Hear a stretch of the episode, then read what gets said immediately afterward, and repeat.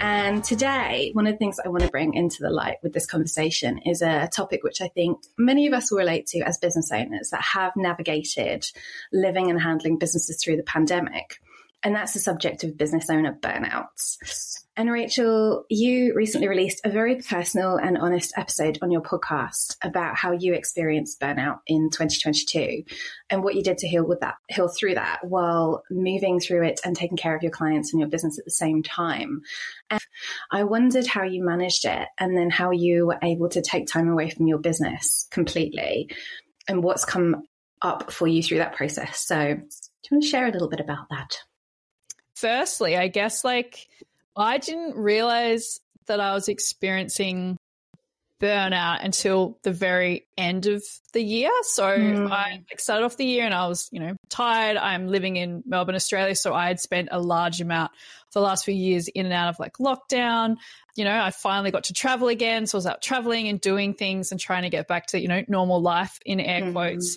By like April, I was like, I really don't feel well. And like every mm. I would wake up, I was like, I just, I don't feel like me. And so I did kind of start to go on a journey of maybe I need to go to the GP and, you know, I'll see my therapist more. Mm. And was it I, physical or, or yeah, emotional? Both. All like mm. mental. It was all three. I don't know if anyone's ever ex- experienced it. I guess it's kind of like, I was explain, trying to explain it to a friend, and I was like, "It's like jet lag. If you've ever had jet lag, you know." Mm. And someone's like, "You know, we we don't. We've run out of like soy milk." You're like, "What?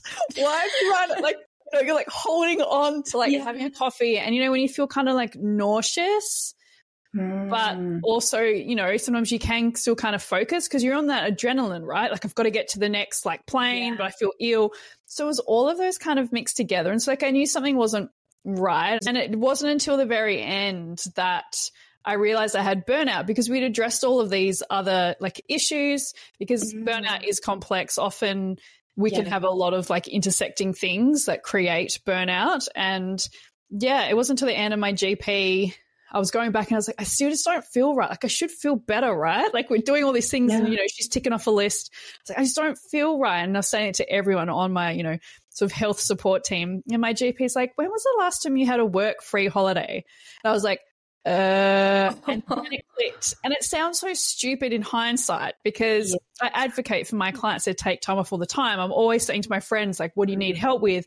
But no one had been asking me and I hadn't been asking myself. Mm. And so it was in that moment, I was like, oh crap.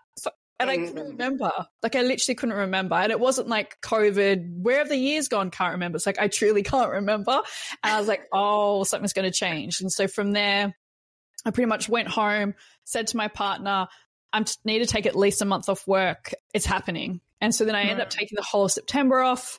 That kind of came back in like October ish, but not really, and just supported a few clients. But my clients mm. were, you know, to answer the other part of your question, were fabulous. Like I literally just sent yeah. them a really honest email. I was like, this is where I'm at. I need to take a month off. And they were like, do it.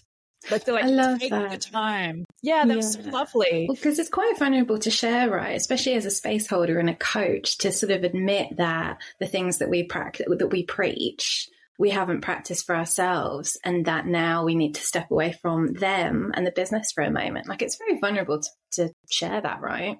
Yeah. And I just kept on reminding myself that if I was asking that of my clients and friends and, you know, that I need to ask that of myself to be mm-hmm. vulnerable, to say what I need. And I mm-hmm. also, you know, thought like, well, if my clients came to me and said that, what would I say? And I'd be like, oh my God, yes take time off. Like, what can I do to support you? What do we need to wrap up? And my clients are exactly the same. I was like, mm. do you want an mm. extra coaching call before I wrap up afterwards? And they're like, look, if you're not too busy, can I because of this? Or others are like, dude, instead of coaching me, just go read a book. I'll see you when I come back. Like, I've got everything. Like, humans talking that. to other humans, like, we're all pretty, mm. like, a really great bunch of people. I think it's just when I think a lot of us try and do things through filters, maybe through fear or shame, which I didn't mm. actually feel, to be honest, this time, which I think was sort of interesting. We can touch on that. But I think when we have these yeah. filters, we need to say it right. I can't have them think that about me? Or how can I possibly be a coach and a space holder yet need time away? You know, I must be shit at my job or my, you know, mm. what I do. I think through that, then we take away that vulnerability and then people do go, hang on, why is this happening? But I was just really yeah. open and honest. And so everyone trusted that that's what I needed and they wanted the best for me. Literally, some clients were like, come back whenever you want. Like, oh. you're the only coach for me. I only want to work oh. with you. And I was like, I am so, so grateful. But Just cry. I would have cried when people, if people said that to me, I would have cried because of the state I would be in and to receive so much love and care. it was so good. And then I was like, why didn't I do this, uh, like sooner?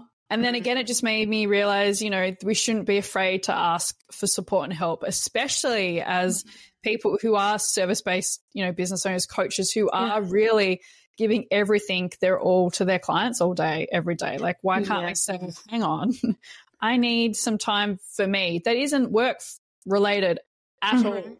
You know, yeah, I think we're all guilty of it. And I think this is why these conversations are important, right? We have to normalize that just because, you know, we don't you know, guts and all put everything on the internet and social media, I, for one, definitely do a bit of processing before I kind of share any. I don't share open wounds. I will process. And if there's a useful point, teaching point and lesson from it, I will then share it.